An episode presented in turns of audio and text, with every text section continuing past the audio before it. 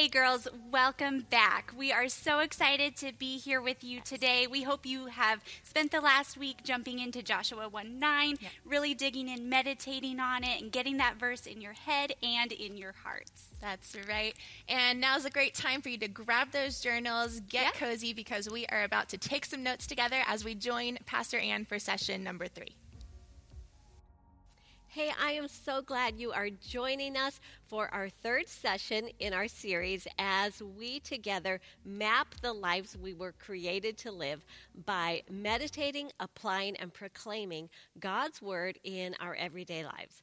In other words, we are letting God's word determine what we think, what we do, and what we say, rather than letting those things be determined by all the craziness in the world around us. Now, we are just focusing on one verse each week. And last week, we focused on Joshua 1 9. I hope that you have been following along in your journal, and I hope that you really took time this last week to meditate, apply, and proclaim that verse in your life. And I want us to do something together right now. Before we get into this week's verse, I want you to say that verse with me. All right? I know that you've taken time with it over the last week and it is alive within your heart. I know you know it. So let's say it together, all right? Joshua 1 9. Have I not commanded you? Be strong and courageous. Do not be afraid. Do not be discouraged, for the Lord your God will be with you wherever you go. Good job. You did it. I'm confident you did. All right. I wanted to do that together because I want it to be fresh in our minds as we now start talking about this week's verse so we can see how they really tie into each other, okay? Now, this week we are focusing on Isaiah 41 and verse 10. And it says, So do not fear for I am with you. Do not be dismayed, for I am your God. I will strengthen you and help you. I will uphold you with my righteous right hand. You see, we are intentionally looking at this verse right on the heels of Joshua 1 9, last week's verse, because I believe that God wants this to become such a deep and strong revelation and really conviction within our hearts that we do not have to be afraid. We don't have to live in fear. God is with us and He will take care of us. You know, there's so much fear in the world around us today, and it's so easy to get sucked into all of that.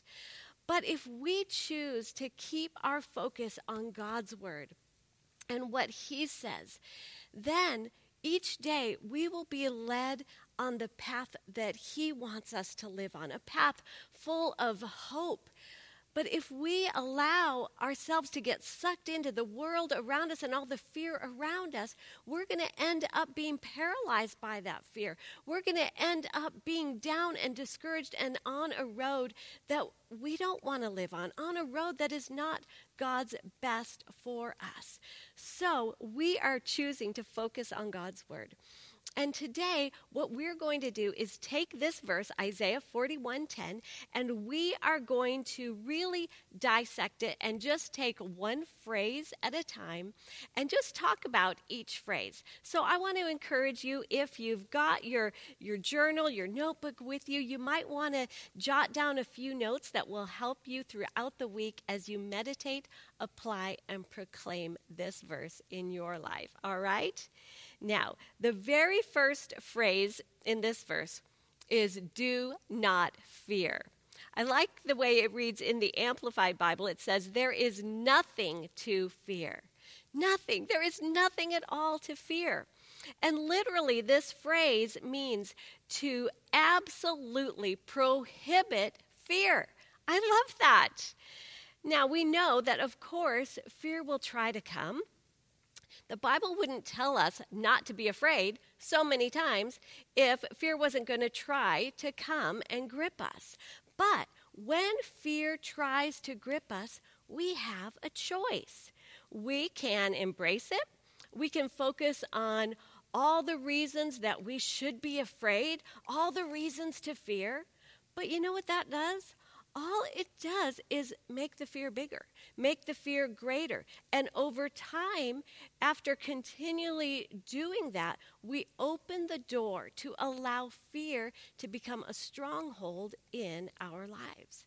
So we can embrace it or we can catch ourselves and we can go to the Word and we can remind ourselves what the Word of God says that God has not given us a spirit of fear, that God is with us, that He is for us, that He's on our side, that He's our protector, He's our provider. He will take care of us.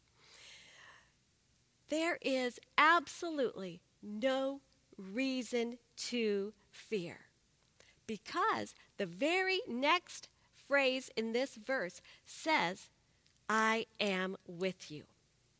We focused on this a bit last week because it tied right into our last verse. God is with us. And I hope as you meditated on Joshua 1 9 last week, that that really became a growing revelation in your heart. You know, I think as long as we are alive, as long as we are living and breathing on this planet, this should be a continually growing revelation in our hearts. That we're continually more and more aware of God's presence with us, that He is with us every day, every step of the way, everything we go through. We should be so aware of His presence. He will never, ever leave you. He is always with you. That next phrase says, I am with you. That's why we don't need to fear because God is with us. And we focused on this in our last session we talked about this in conjunction with Joshua 1, verse 9. So, hopefully, the fact that God is with you is really becoming a growing revelation in your heart.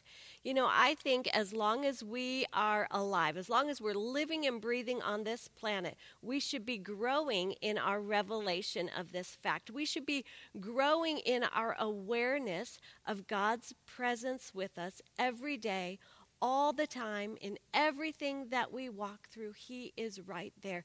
That we would continually grow in being aware and listening to His leading and His guiding every single day. He is with us and He will never, ever leave us. And then the next phrase in this verse says, Do not be dismayed literally that word dismayed be, means to be bewildered, to be confused, to be gazing off with anxiety. Have you ever uh, had a situation where you're just kind of gripped with anxious thoughts and you're just kind of stunned, gazing off with anxiety? But you know, the same thing applies here, like we said with fear. When we have anxiousness come over us, when we have confusion come over us, we have a choice we can let our thoughts feed into that and allow it to become bigger and even worse, or we can focus on the Word and what the Word says. And remember the very next phrase in this verse that says, I am your God. You know, we also talked about this last session uh, in regards to Joshua 1 9 as well, that He's our God. You know, sometimes we can think that God is a far off God or that He's other people's God. But when we surrender our lives to Him, He becomes our God, our very present, very personal God. He is always with us. And as His child, we are never out of His reach. And He is never out of our reach. He cares for us, He takes care of us, and He is always, always with us. When we have that confidence that He is our God, then we really have no reason to be afraid. We have no reason to be overcome with confusion or anxiety. He's with us. And then The next phrase in this verse says, I will strengthen you. Now, sometimes we get weak, don't we? But when we're weak, he is strong. And this word strengthen in this verse, it literally means to fortify, to protect against attack, to impart strength and vigor, to increase effectiveness. I don't know about you, but sometimes I need a little extra strength and vigor imparted into my life. How about you? you know, sometimes we can feel weak, but I want to tell you today that if you feel weak, it's okay. Wherever you are on the scale of strength, if you feel totally depleted of strength and you are at this end of the spectrum feeling totally weak, or maybe you're at this end of the spectrum feeling really strong, or anywhere in between, we need to understand that God doesn't want us just living in our weakness, and He also doesn't want us living in our human strength alone. He wants to come wherever we're at on that scale, and He wants to add His strength, His supernatural strength to our lives. He wants us to rely on Him for strength. And then He says that He will help us. He promises to help us. You know, He is never going to ignore us when we need help and to ensure that we always have the help we need. When Jesus ascended to heaven, he sent the Holy Spirit to abide with us to be what? To be our helper. And as his followers, when we surrender our life to Jesus, he comes and dwells in us by his Spirit. The helper dwells in us, and he wants us to ask him for help. I ask him for help all the time. I mean, there's so many times when I forget something and I ask him to bring it to my remembrance. Maybe I misplaced something. I can't tell you how many times I have done this. And I have asked him for help, asked him to bring to my remembrance where I put that. And if I just get quiet and listen, he shows me. It's amazing. He is always there to help. Now, I have to stop myself from panicking and freaking out. Oh my gosh, where is it? What did I do with it? And get quiet and listen. And when I do, He is always there to help. One thing I have learned in my life is that sometimes we want Him to help in a specific way. And so we ask for help, but then we get it in our heads that help is going to come one way. I can think of a specific time in my life. I was asking him for help, and I really thought that help was going to come this one way. But I didn't realize that that wasn't the best for me. And remember, God is always working on our behalf for our good, for our best. And so He was working a totally different way, and He was bringing help from a different way, not the way I thought, a totally unexpected way. And to be quite honest, it was a way that I was pretty uncomfortable with, a way that was very un, uh, humbling for me, really. And I didn't really want help to come that way. I wanted help to come this way. And I recognized later that God knew what was best for me. And the way He brought help brought growth and maturity in me we need to remember that God wants us to ask Him for help, but then rest in the fact that He will help us in the way that is best for us. All right? He wants to help us. Now, the next thing this verse says is that He will uphold us with His righteous right hand. Uphold literally means to hold on to, to support, to sustain. You know, sometimes we all need to be held and supported, don't we? Sometimes we need to be held up, up above the circumstances and turmoil that's swirling all around us. Our God, who is always with us, He will lift us up. He will hold us. He will support us. He will hold us tightly in His righteous and victorious hand. May we never, ever forget that. He's got you in His hand. This week, as you take time to really focus in on this verse, Isaiah 41:10, I want you to take time to really meditate on each phrase of this verse and let it become alive within you. But you know, we don't want to just think about God's word. We want to live it out. So I want to encourage you this week when fear or anxiousness or confusion tries to come, tries to grip you, walk this verse out. Refuse to give in to the fear. Prohibit it from taking a grip on your life. And take this verse and allow it to become what you walk out, allow it to become what you proclaim and focus on in your life. Now, for me, I have taken this verse and really personalized it into a personal proclamation for my life. And I'm proclaiming it over my life this week like this I am saying, I have absolutely nothing to fear. I will prohibit fear from taking a hold on my life because my God is with me.